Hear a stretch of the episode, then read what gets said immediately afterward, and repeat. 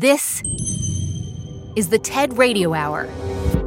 Each week, groundbreaking TED Talks. Our job now is to dream big. Delivered at TED conferences to bring about the future we want to see around the world. To understand who we are. From those talks, we bring you speakers and ideas that will surprise you. You just don't know what you're going to find. Challenge you. We truly have to ask ourselves, like, why is it noteworthy? And even change you. I literally feel like I'm a different person. Yes. Do you feel that way? Ideas worth spreading. From TED and NPR. I'm Manoush Zomorodi, and I want to start the show today with kind of an unusual question. If a newspaper only came out once a century, what would the banner headline be? What is the most important story on that scale? This is author Steven Johnson. He's written more than a dozen books about science and innovation. And when he asked me this question, my mind immediately went to the obvious answers. Which will live in infamy. The dawn of wars and the end of them. Fully the surrender terms of the United Nations. This, ladies and gentlemen, is the end of the Second World War. It is not or maybe the biggest story was the space race. How we put astronauts on the moon just 66 years after the Wright brothers first flew on this July 20th, 1969. It's one small step for man, one giant leap for mankind. Or if not that, then maybe the birth of computers and smartphones and having all of the information in the universe at our fingertips. what, what is internet that, anyway? What do you write to it like mail? Internet is uh, that massive computer right. network, mm-hmm. the one that's becoming really big now. But Steven Johnson says all those guesses are wrong. To me, I really come down to the idea that it, it is the story of life expectancy.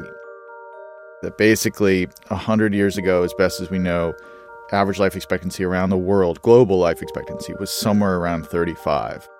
And that's basically where it had been for almost all of human history. Now there's a huge swath of the world where life expectancy is above 70. There are many places now where life expectancy is above 80, which is extraordinary. And there's no country in the world where life expectancy is below 45 anymore. In fact, there are very few where life expectancy is below 60.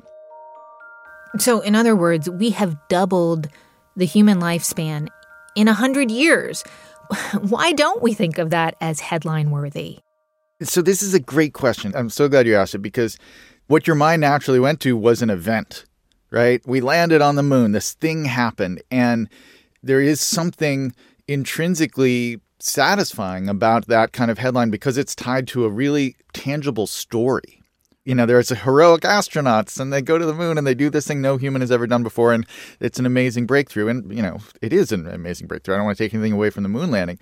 But if you think about what really matters in people's lives and day to day, how your life is transformed, to me, adding a whole extra life, basically, adding this extra 35 years, that's a bigger deal mm. than the fact that somebody walked on this big satellite circling our planet. I mean, it seems to me like that's a bigger thing. But the problem is, it doesn't condense down to that clear, intelligible narrative the way the moon landing does. Mm-hmm.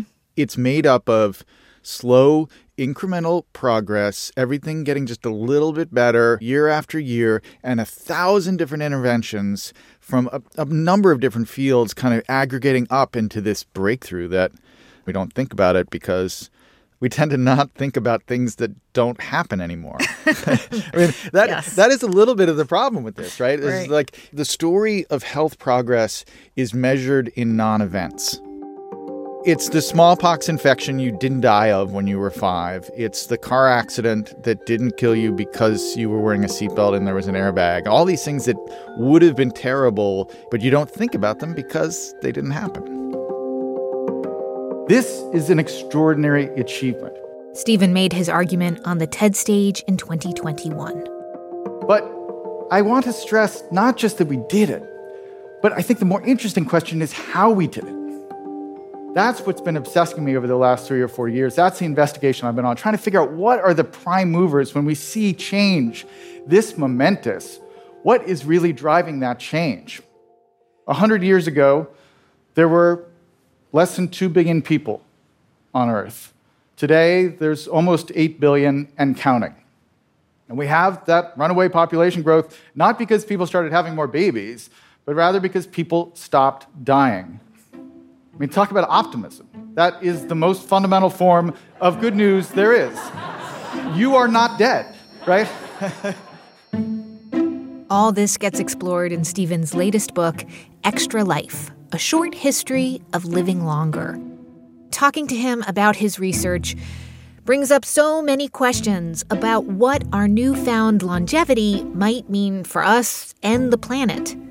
And so today on the show, a conversation with Steven Johnson about the past, present, and future of human life expectancy. We'll talk about why we started living longer and how much farther we can push it. Okay, so so let's lay it out just how bad things were and how unlikely you were to survive, especially if you were a child a hundred years ago. Yeah, I mean, people would live to 70 or 80. You know, that was not impossible to live that long. But a lot of people died at 55 or 50, and a lot of people died at two days or at two years or at the age of 10. Interesting, like the when I first started thinking about this project, I had it in my head that it would probably come out in the year 2020 or 2021. And I thought that that would be a particularly relevant year because it would be the 100th anniversary of the end of the great influenza, the, the pandemic of 1918, 1919. and that was really the last point at which global life expectancy took a big downward turn. Upwards of 50 million people, we think, maybe even more, died in the great influenza when there were only 2 billion people on the planet, right? And there's always been this question about the Spanish flu, which is that it didn't seem to leave a lot of scar tissue mm. in the culture. Yeah. There's not a lot of great poems or novels written about it. There's a million things written about World War One, but the influenza outbreak, which killed more people, didn't seem to leave a big aftermath. And honestly, I think the explanation of that mystery is that if you were an adult in 1920, you'd you'd been born in the 19th century, mm-hmm. and you were born into a world where basically a third of the population died before reaching adulthood. Respiratory viruses were a constant threat. Tuberculosis was a big killer. In some places, cholera was still a big killer. Um, smallpox was still around. And people dying from infections, antibiotics hadn't been invented. And so it was just a reality of life mm. that people would just die all the time. And we weren't as attuned to the global situation because of the media limitations of the day. So when a influenza virus swept through your town and a bunch of your friends and relatives died, it didn't it didn't feel all that different. And so that was what life was like. And also, you had huge problems with famine at that mm. point. You know, you would have these mass famines where millions of people would die. That was a big cause of death in the 20s, 100 years ago. So it was a world where death was omnipresent. People could live to 70 or 80, but most people didn't. And also, it was a world where childhood was the most dangerous time of your life. Mm. And I think I think that that is something we just can't stress enough, both in terms of what it felt like to be a child, but also what it felt like to be a parent. Mm. That you know you just went into the world with this expectation that a third of your children would die. I mean, I, I can't imagine what yeah. that would be like.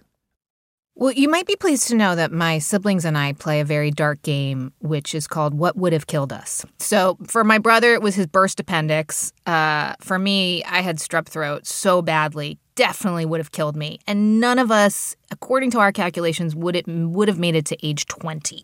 Oh, but it's amazing. From what you're telling me, I think that that's, that's a high estimate. We probably wouldn't have made it past the age of five. Well, first off, I just want to say don't really invite me over to holiday dinners at your We're really fun, right? yeah, we're super fun. it's a little dark over there. Uh, well, but, we're appreciating life, is what I'd like. I, I is the better way. No, I think that's right. It's a great exercise. Um, you know, in in my family, we've had some cancer scares that probably w- would have killed some of us at a young age. We've had we have diabetes that probably would have killed some of us um, at a young age, and it's, it's kind of like if you look at it, like half the immediate family and my siblings, my parents, like half of our cohort would have died around 35 or before. had we been born 100 years before. So Mhm. it's really important to take measure of that. So, as you mentioned, there are hundreds of reasons and innovations that compounded doubled our life expectancy. Tell us how you decided which ones were the most important. I, you know, I'd with this project, I'd had this original idea that I could go through the list of you know breakthrough innovations from the past and quantify exactly how many extra years of life you got or months mm. of life maybe you got from each intervention. So, you know, on average, you got an extra six months of life because people invented seatbelts or, you, you know, and I thought that was kind of would be a great frame. It turns out to be impossible to do. Uh, there's just no, the data just isn't clear enough. It's hard to figure out. And, and all these intervention interventions are kind of tied up with each other in kind of complicated ways. So it's really hard to separate them out. So the closest thing you can really do, and a couple of folks have tried to do this in the past, and I kind of built on their work, is basically rough orders of magnitude. So these are the interventions that saved, you know, mm-hmm. millions of lives. These are the, the the ones that saved hundreds of millions and then billions, you know, the big game changers. And so in the in the billions category and, and, and there there is some argument about this, right? This is still kind of a rough estimate, but in the billions category, we have something like artificial fertilizer, which is, was crucial to the story of reducing famine um, vaccines for obvious reasons, and then maybe the most kind of surprising one, which is the not doesn't seem like a medical intervention, which is toilets and sewers, basically separating the system that separates out our our waste products, our human waste products, from our drinking water. And then below that, you have things like antibiotics, chlorination, also related to drinking water. That was a major kind of breakthrough. And then below that, you have a whole longer, much longer list, and it could be longer than what I what I have in the book. But things like seatbelts and radiology and the, the AIDS cocktail and things like that. But Mm-hmm. but also again, like toilets and sewers, they're innovations that don't necessarily seem medical initially, like refrigeration, for instance, like being able to keep things cold was a major lifesaver. It was actually really useful for some of the other innovations like vaccines, right? Because a lot of vaccines had to be kept cold. And so it was hard to get them when you didn't have electrical mechanical refrigeration. It was very hard to store vaccines and keep them safe. It was also hard to keep food fresh uh, and keep it from getting contaminated. So refrigeration was a big, big game changer as well. After the break, more from my conversation with Steven Johnson and the innovations that we take for granted that led to an incredible explosion in human life expectancy. I'm Manoush Zomorodi, and you're listening to the TED Radio Hour from NPR. We'll be right back.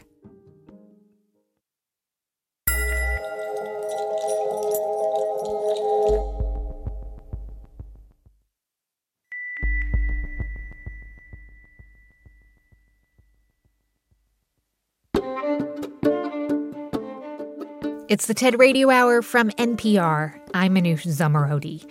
And on the show today, a conversation with author Steven Johnson about why we're living longer, how we doubled human life expectancy over the last century. When you look at the story of, of human health and the progress we've made, scientists and medical professionals and public health officials are a huge part of that story, of course.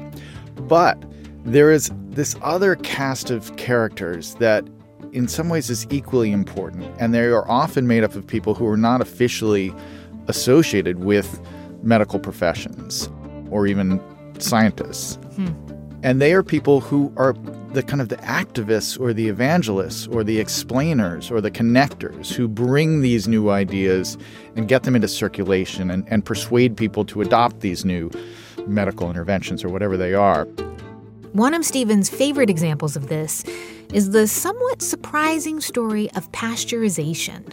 Yeah, I mean, pasteurization is is the great case story in that because um, you know milk was a was a very dangerous thing in big cities, particularly in, in New York where we both are. In the middle of the 19th century, uh, it was very hard to get safe milk to drink. It was often contaminated because it wasn't refrigerated. Um, they had these terrible swill milk kind of industrial farm factories in downtown Manhattan where they would feed the cows um, the waste products from whiskey distilleries, and you could get tuberculosis from milk. Um, and it was particularly dangerous for young kids. Um, you know, there's something like more than 50% of all deaths in New York in the 1850s were young children, and many of them were killed by by contaminated milk in one form or another. Why were we drinking it? I just have to ask. Like if it you you describe it as looking like a thin blue color, it sounds so disgusting. It's killing a lot of people. Why yeah. did we drink milk? Yeah, well, it was it was partially that a lot of women were going into the kind of industrial factory workforce and so they were feeding young babies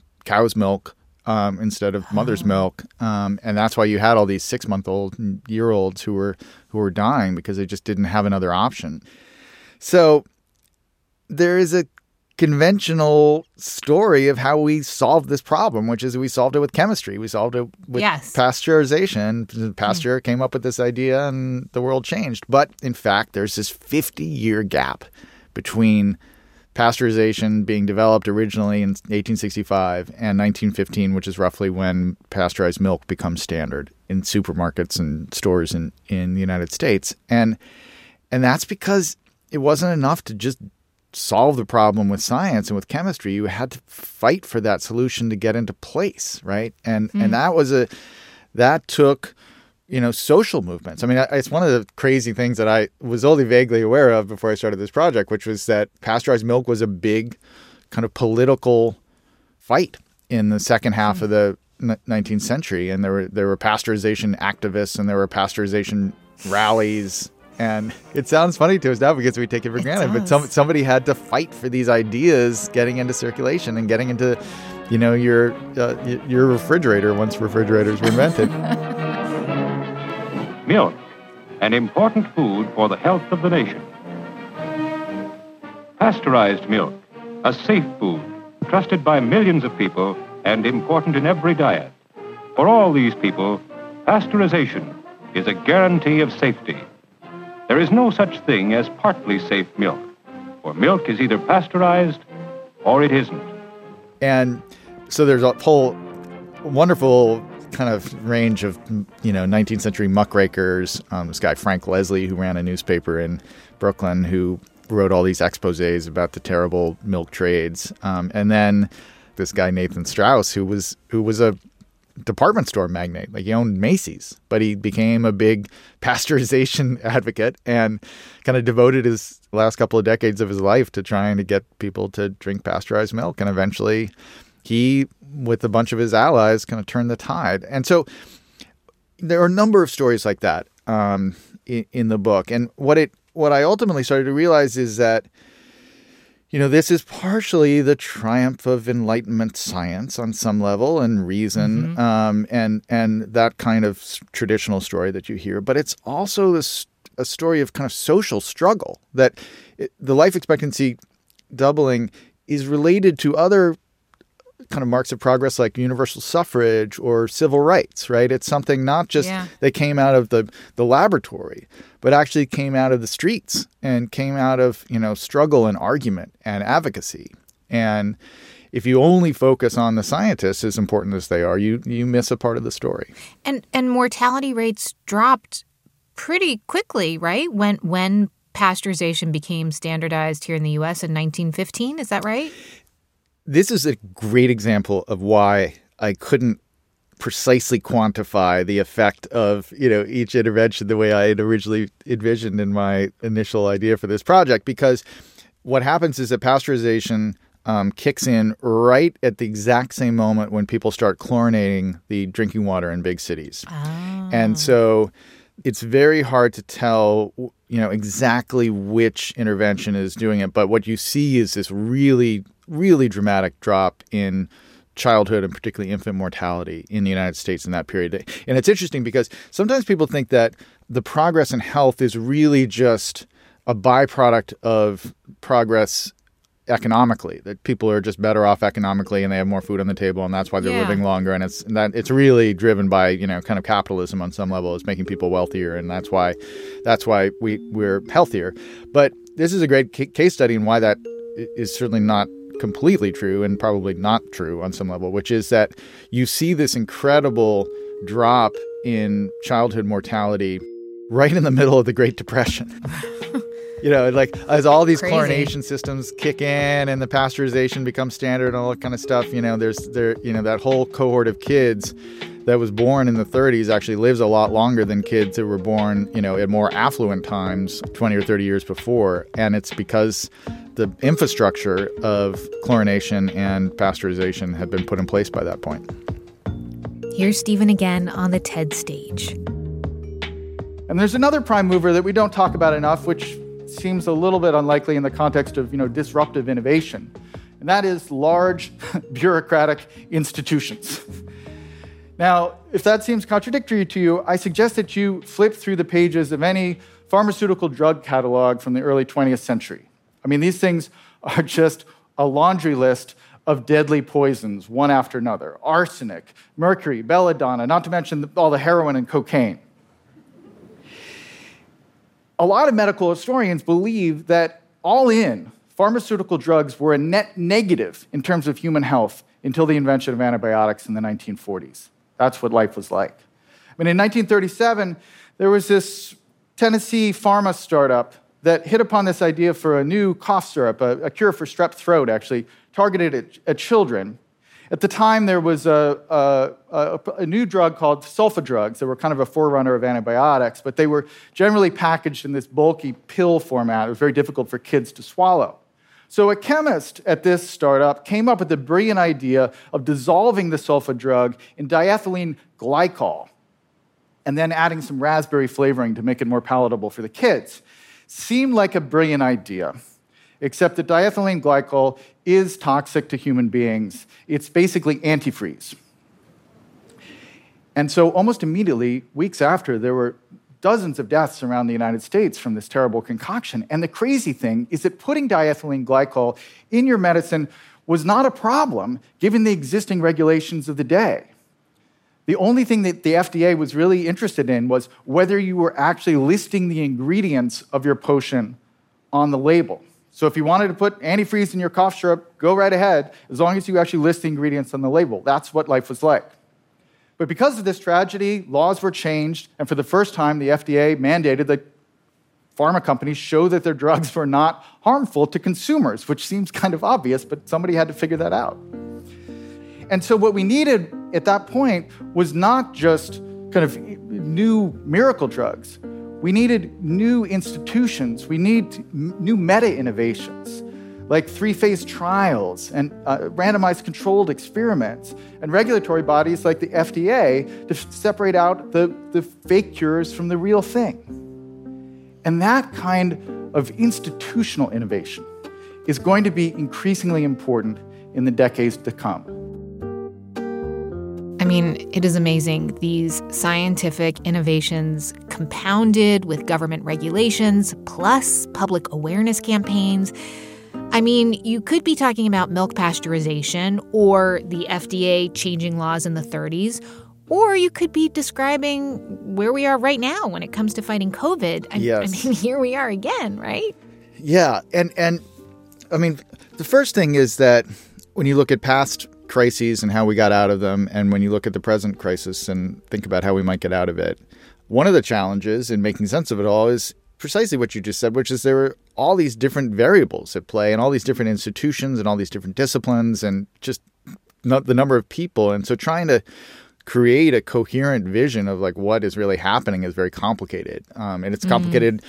You know for me as as a storyteller right? Like how do you tell a story where there are a thousand heroes? It's it's, it's very you can't you can't keep track of everybody right? You know it's, it's like even harder than keeping track of like the number of characters in game of thrones trying to figure out how to keep track of all the characters and the history of public health. So so there's that complexity to it as well. But the other thing that is worth pointing out here we sometimes place too much emphasis on the actual kind of physical objects uh, mm-hmm. of of the breakthroughs like the vaccines and in fact when you really try and measure the the changes that had the widest influence but also the most kind of diffuse it's sometimes these kind of meta innovations, which is um, the best example of this is something like randomized controlled trials, um, mm-hmm. you know, which we, we think of in terms of the three phase trials that we saw for the COVID vaccines, right? So, you know, the creating a process whereby statistically you can create an assessment of whether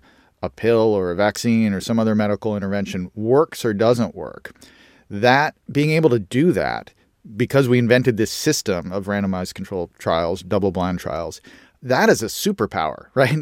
I mean, Yeah. before before we had RCTs as they're called, you know, there just really wasn't a way to tell whether a given drug worked or not. And it, it was all anecdote and and it was very misleading because people have a natural pharmacy in their bodies in the form of their immune system. And so no matter what pill you give them, they generally get better. and so there was a lot of like, hey, I gave this person some, um, you know, opium laced with mercury, and he got better, so that must work, you know. And and so you just had all of this terrible like quack science well into the 20th century because we really didn't have a way of testing. And it wasn't until surprisingly late, I think, actually, in the history of things, if you think about it, it wasn't until the late 1940s when RCTs were kind of formally developed as a as a procedure for testing whether a given intervention worked or not. And that was that was one of those. There's sometimes these innovations where they unlock a whole second generation of innovations in their wake. Like it suddenly became a lot easier to develop effective drugs once you had this new way of testing them. And hmm. And we again, it's a breakthrough really in statistics. So hmm. I understand why we don't, you know, have monuments celebrating its invention, but it it really made a whole host of things possible, including the vaccine trials. Right, that was the whole. Most of the year of 2020 was spent running RCTs on the first batch of COVID vaccines, and you know that was that because we were able to do that, we were able to determine that they were safe and that they worked. Can we talk more about um, our life expectancy now? Um, Hmm. Because correct me if I'm wrong, but because of the of COVID, it's been the first time in a long time that our life expectancy can has actually dropped. Is that right?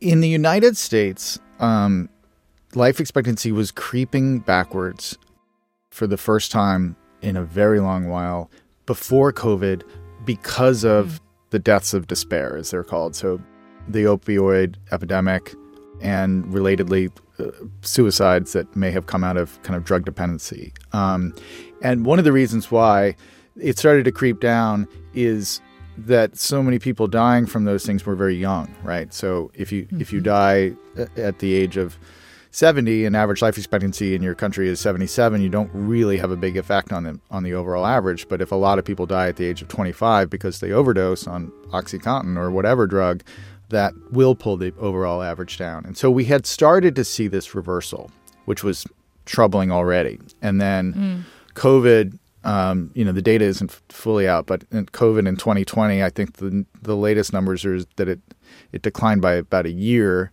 in the United States thanks to COVID.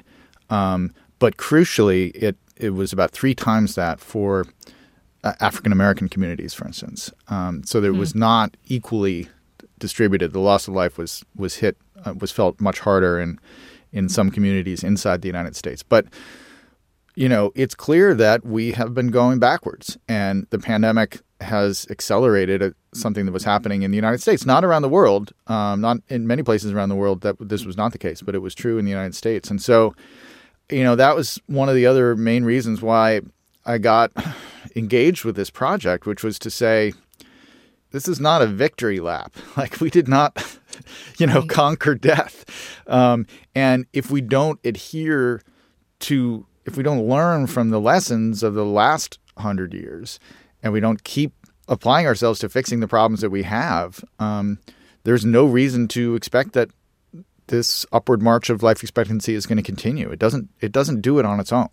And so, you know, this hopefully this has been a wake up call that it can go backwards if if we don't apply ourselves and and continue to try and build on the you know successes of the past.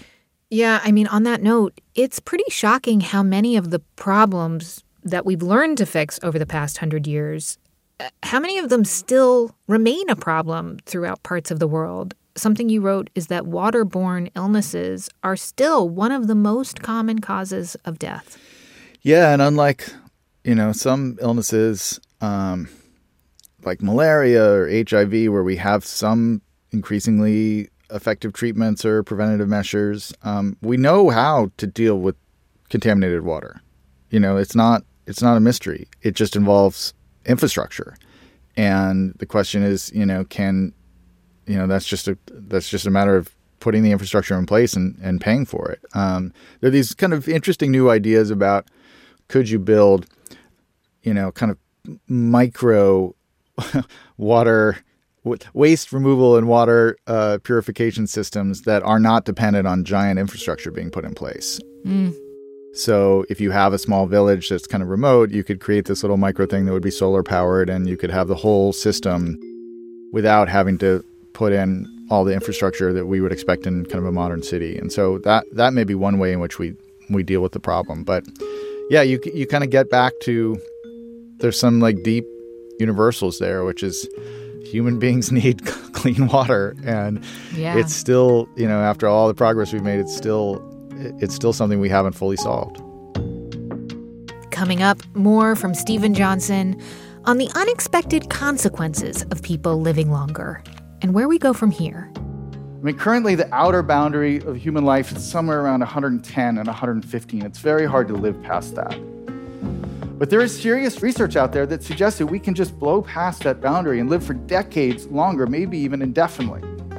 I'm not saying this is going to happen, but it is on the table. I'm Manoush Zomorodi, and you're listening to the TED Radio Hour from NPR. Stay with us.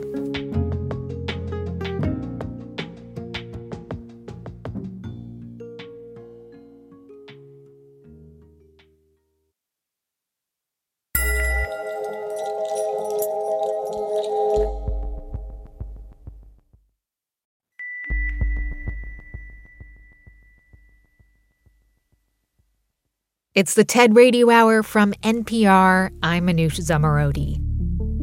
On the show today, why we're living longer. We're talking about the remarkable innovations that have extended human life over the past hundred years. With us this hour is author Steven Johnson, who says that with any kind of progress, inevitably there are trade offs. No change this immense is entirely positive in its effects. I mean, I am glad that we doubled life expectancy. I think we should be generally glad that we doubled life expectancy, and I think we should try to keep going with it. Um, but the truth is that what's happened is that basically people stopped dying, and the generations kind of stacked up, um, and you know their children survived um, where they would have died before, and that has been driving the the runaway population growth, and that runaway population growth has been driving the climate crisis. Hmm. If you kept the population where it was in 1920, we wouldn't have climate change today. There just wouldn't be enough people emitting enough carbon into the atmosphere. And so there's a strange, I think, truth here, which is that the climate crisis is the result of industrialization plus the triumph of, of public health and medicine. Wow. which is, which is I, uh, you know, it's a lot easier to be like demonizing the, you know, the fossil fuel industry for ruining everything, but it actually is this weird secondary effect of this other thing as well that is generally kind of positive. And so, all these things are, you know, bound up in in complicated ways. The good news is that we think that population growth is most likely going to level off in the second half of the 21st century and probably will peak around 10 billion, maybe 11 billion, but not go to 16 billion um, not keep doubling. And then at that point, we actually would see a kind of a, a, decreasing global population, presumably, which actually causes its own problems. It's not necessarily a great thing to have right. have uh, fewer people in your society generation after generation. But let me get this straight. So, if mortality rates had stayed what they were a century ago, we wouldn't have climate change, which could be the big thing that actually the humans' fatal mistake, as it were. Yeah, it's a weird feedback loop, right? yeah. we didn't really fully think about that or ending famine, um, but it ended up being kind of the output of it. And climate as a problem came along with that. Once you had that many people adopting an industrial lifestyle, it ended up having this this terrible effect on the overall atmosphere. I do want to talk about in the more immediate present. What is our life expectancy right now? It depends on where you are. In the United States, we actually don't know what the exact number would be now because it's there's so much changing with with COVID, but I would imagine it's somewhere around 76 or 77. And globally, it's somewhere right around 70. Again, it's it's hard to tell because there've been so many COVID deaths. Mm-hmm. And you know, a couple of interesting facts in there. The fastest growing age cohort in countries like the United States are people who live into their hundreds. What know, they are seriously? the fa- yeah, I mean, now it's a small group, but it's growing. And you know, my grandmother died at almost at the age of 105. Like she made it to to 104, Whoa. almost made it to 105. And my other grandmother lived to 99. And you know, that was just really, really unusual 100 years ago or 200 years ago. But so I would immediately think like, oh, Steven Johnson, you have very good genes. But is it more than that now? Yeah, I have the good genes. I'm just, you know, really wasting them with my debauched lifestyle that I no. uh, so I don't know. Actually, but you know, my grandmother enjoyed a, a martini uh, well into her hundreds um, every night, more or less. So I don't know what that says about anything. But you know, I mean, I think one of the things that is beautiful about this is the intergenerational contact that longevity brings to society. Like my my grandmother you know, lived to 104, really got to develop a rich relationship with her great grandchildren, you know, some of whom were 16 when when she died. And that is just a healthy thing for society. I mean, we think about the kind of values of diversity in society, right? And to me, one of the ones that we don't talk about enough is generational diversity. Getting to know people and really being close to people, whether they're friends or family, who are 50 years older than you or 50 years younger than you. It's just there's so much perspective and, and again, kind of long term thinking you get by interacting with people who who were born almost a century ago. And so we'll have more of that going forward almost certainly. And I think that that's part of this that I think is just uniformly positive in, in its effects. I mean, there are though people right now who are saying like, yeah, and actually we're to live well into our 150s. We might even stop aging or eliminate death. Yeah. what are your thoughts about ending the aging process, increasing longevity? Is that just like some Silicon Valley dream, or are you feeling like, yeah, there's something to it? I guess I would say two things. There's this idea um, lifespan. How long do you live? But there's a, a related but different category, which is health span, which is how long are you alive where you're fundamentally healthy and in control of all your faculties, you know, maybe with some limitations as you get older, but you're in control of your destiny on some level physically and mentally.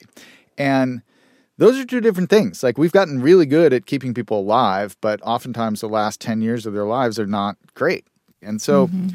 there's a lot of interest right now, and I think this is wonderful, in trying to extend health span and really trying to extend that period of your life, you know, in your kind of in your 20s and your 30s. It's a very interesting kind of biological period in your life, which is you've stopped growing, you've stopped developing, but you haven't yet started aging. And hmm. it, yeah, we're just like, oh, I remember those days. I remember oh, I remember those days. and, you know, we, we now kind of understand a little bit of what's happening. And I'm not an expert in this, but basically, you know, there is kind of constant maintenance of all your cells. Your cells are constantly dying and being replaced by new cells, but, you know, they're being replaced effectively. And the new cells that come in are, are not kind of pre aged in some way. And for complicated reasons, we're just starting to tease out there's a clock that starts ticking on a cellular level somewhere in your late 30s, early 40s, where that automated repair process it's not just that it kind of declines in function just over age. It's there seems to be some kind of genetic programming that that turns it off on some level. Um, and the idea is if we could figure out what that programming is, maybe we could actually instruct ourselves not to, you know, flip that switch and actually keep repairing the body, um, and thus extend health span. So when you're 60 or 70, you really fundamentally feel like you might be 30. Um, and on a biological level, you might be more like a 30 year old than a 60 year old today. And that all seems good to me. I mean, I, you know, whatever whatever it is, just tell me what to take. You know, um, what we don't know is whether that pushes the outer boundary of the human life. Like right now, almost nobody lives past 110. But 30 years ago, it was very hard to live past 100. Um, Right. And so we have consistently been pushing that outer boundary um, over time. And so the question is like, can that continue? And maybe can that even accelerate so that we start talking about people regularly living relatively satisfying lives to 120 and then 130? But overall, the, the science here is interesting and real, and it's coming in some fashion. Can I ask you? So, in addition to watching, of course, policy and and how countries are going to deal with cutting emissions so that we don't fry our planet, what are some Yeah. of the advances and innovations that you're watching most closely that may lead to an increased life expectancy? I would say the two most interesting ones, in the sense that we are seeing results from them right now, are immunotherapies, which in some ways are, you know, a sequel to vaccines, right? A vaccine, in a Mhm. sense, like it's an outside intervention that kind of supercharges your own innate immune system to do the work for you. It just figures out how to get your immune system kind of trained in a certain way. But ultimately, like it's you, it's your immune system that's doing the work of fighting off the smallpox infection after you've been vaccinated against smallpox, for example. So immunotherapies are taking that similar approach with treating things like cancer, right? Your body is constantly fighting cancerous cells all the time successfully. And just every now and then a rogue uh, mutating cell escapes the immune system and kind of tricks the immune system basically into ignoring it. Hmm. And we've we've learned that signal. We've figured out what that signal is. And so now we're kind of figuring out can we build, you know, medical interventions that basically keep the cancer cells from lying about their identity. So that is happening. And then the other thing I would say is machine learning and, and artificial intelligence. Um, we're already using machine learning and AI as a drug discovery mechanism. So instead of just, you know, the classic penicillin story where it's like Alexander Fleming is like, oh, I found this weird mold in my Petri dish that I left out. I wonder if that'll help us fight bacteria. you know, just total serendipity, like just try things and see what works. Um, that's how we invented, you know, drugs for a really long time. And then we got a little better at it. But the idea here is that these new machine learning algorithms can basically just run through trillions of potential combinations of proteins or molecules, whatever, and come up with these potential new drugs. And it's kind of like the, the job of the computer is to say, here's 10 interesting candidates that I've culled together from exploring this vast possibility space of, of different molecular combinations. Take these and go test them. So I think immunotherapies and, and machine learning, right now, we're starting to see results. And we, there's going to be a lot of that in the next decade. There is serious research out there that suggests that we can just live for decades longer, maybe even indefinitely. I'm not saying this is going to happen, but it is on the table. And the thing about it is, if we did do that, it would be the most momentous change in the history of our species, right? Initially, it would intensely increase the health inequalities in the world because people could only rich people could afford these treatments originally. It would greatly exacerbate our runaway population growth problem. And it would fundamentally alter the, the definition of the arc of a human life. When you ask people, do you think we should mess around with immortality? Ordinary people, most of them say no. But the problem is, we don't have collectively a decision making body that can help us wrestle with changes this immense. We're like the FDA back in 1930, like, go ahead and make your immortality pill, just make sure the ingredients are right on the label. That's where we are. So, the kinds of innovations we need are going to be on the level of oversight and decision making. And I think we can make these innovations if we, if we work at it. But to my mind, we should be focusing less on extending life indefinitely and more on reducing the gaps that remain in health outcomes here and around the world. I mean, just look at what we've lived through in the past year and a half. On average, white Americans lost one year of expected life in 2020, thanks largely to COVID. African Americans lost three years. And we should be focusing on reducing the gap between what we call health span and lifespan, the amount of time that we spend that is fundamentally healthy and at, at full capacity. I think we all agree that these are problems that are worth solving, and we have the tools at our disposal right now to solve them. If the first great revolution in human health was extending the overall average human life, the second should be about closing the gaps. I guess to wrap up, Steven, I'm wondering can you be wax a little philosophical for me? Because you must live your life differently knowing all the various ways our lives have been extended. And on the one hand, it makes you slow down and think, you know, very thoughtfully, like, this is clean water coming out of my tap. Mm-hmm. The takeout that I order has to be cooked and packaged according to certain standards. Yeah. But the climate change aspect of it I wondered if that sort of makes you stop in your tracks and think, like, this is a story of the last century, but it's definitely not the story of the next century. You know, it's a great question. Day to day, it's hard to keep that sense of wonder and amazement. Like, you can't just be the guy who every time someone asks for a glass of water, right. you're like, but do you realize how incredible water is? yeah, you know? that would be just rather tedious. But what I remember actually, the thing that came to mind when you just said that is going to get the first vaccine dose mm. in February. I think I got it pretty early. And I went out to the racetrack in Queens here where they had a vac- vaccination center. And I actually kind of teared up mm. when I got the shot, not because it was painful. It actually isn't painful, I should say to anybody who's worried about the pain of it.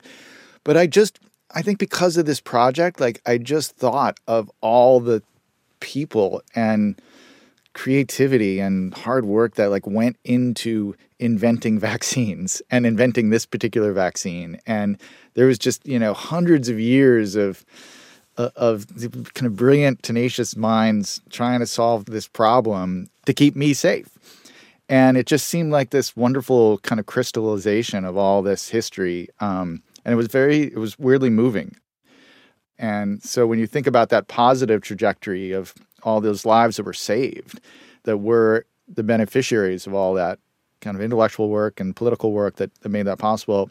I think that's a really important feeling to have in your body on some level, just to remind yourself of like what has come before you. Um, but you have to then temper it with a sense of problems still exist and there are looming problems, and we can project forward now and say, where we are in terms of climate or in terms of other things, we may be in trouble, in serious trouble, 10 years from now, or 20 years from now, or 30 years from now. And, and that requires that long term thinking in a way that we began with, right? With the 100 year newspaper. Right, right. How do you get your brain to think long term about not just the legacy of your actions right now for you and your immediate family, but the legacy of your actions for your children's children or in your great grandchildren? And that's a hard thing for the human brain to do. It doesn't come naturally to us. And that is not something that people used to do. People did not sit around and say, hey, here we are in our society right now, but let's look at current trends and project forward 50 years and think about, you know, how we could anticipate those future problems and what we could do now to make sure that those future problems don't happen in 50 years or in 30 years. That's just not a way of thinking that humans have historically done. And now we're trying to do it. And we're not great at it yet. For sure. But no. th- but the fact that we're even trying and we're learning those new skills, um, that you know we are trying to develop that long-term thinking, that is what makes me cautiously optimistic about our ability to to solve these new problems. That's author Steven Johnson. His latest book is called Extra Life A Short History of Living Longer. You can see the Extra Life TV series on PBS and watch all of Steven's TED Talks at TED.com. Thank you so much for listening to our show this week about why we're living longer. This episode was produced by Rachel Faulkner and Diba Mohtasham. It was edited by James Delahoussaye and Katie Simon. Our TED Radio production staff also includes Fiona Guerin, Katie Monteleone, Sylvie Douglas, Matthew Cloutier, and Margaret Serino. Our audio engineer is Brian Jarboe. Our theme music was written by Ramteen Arablouei. Our partners at TED are Chris Anderson, Colin Helms, Anna Phelan, Michelle Quint, Sammy Case, and Daniela Ballarezo. I'm Manoush Zomorodi, and you've been listening to the TED Radio Hour from NPR.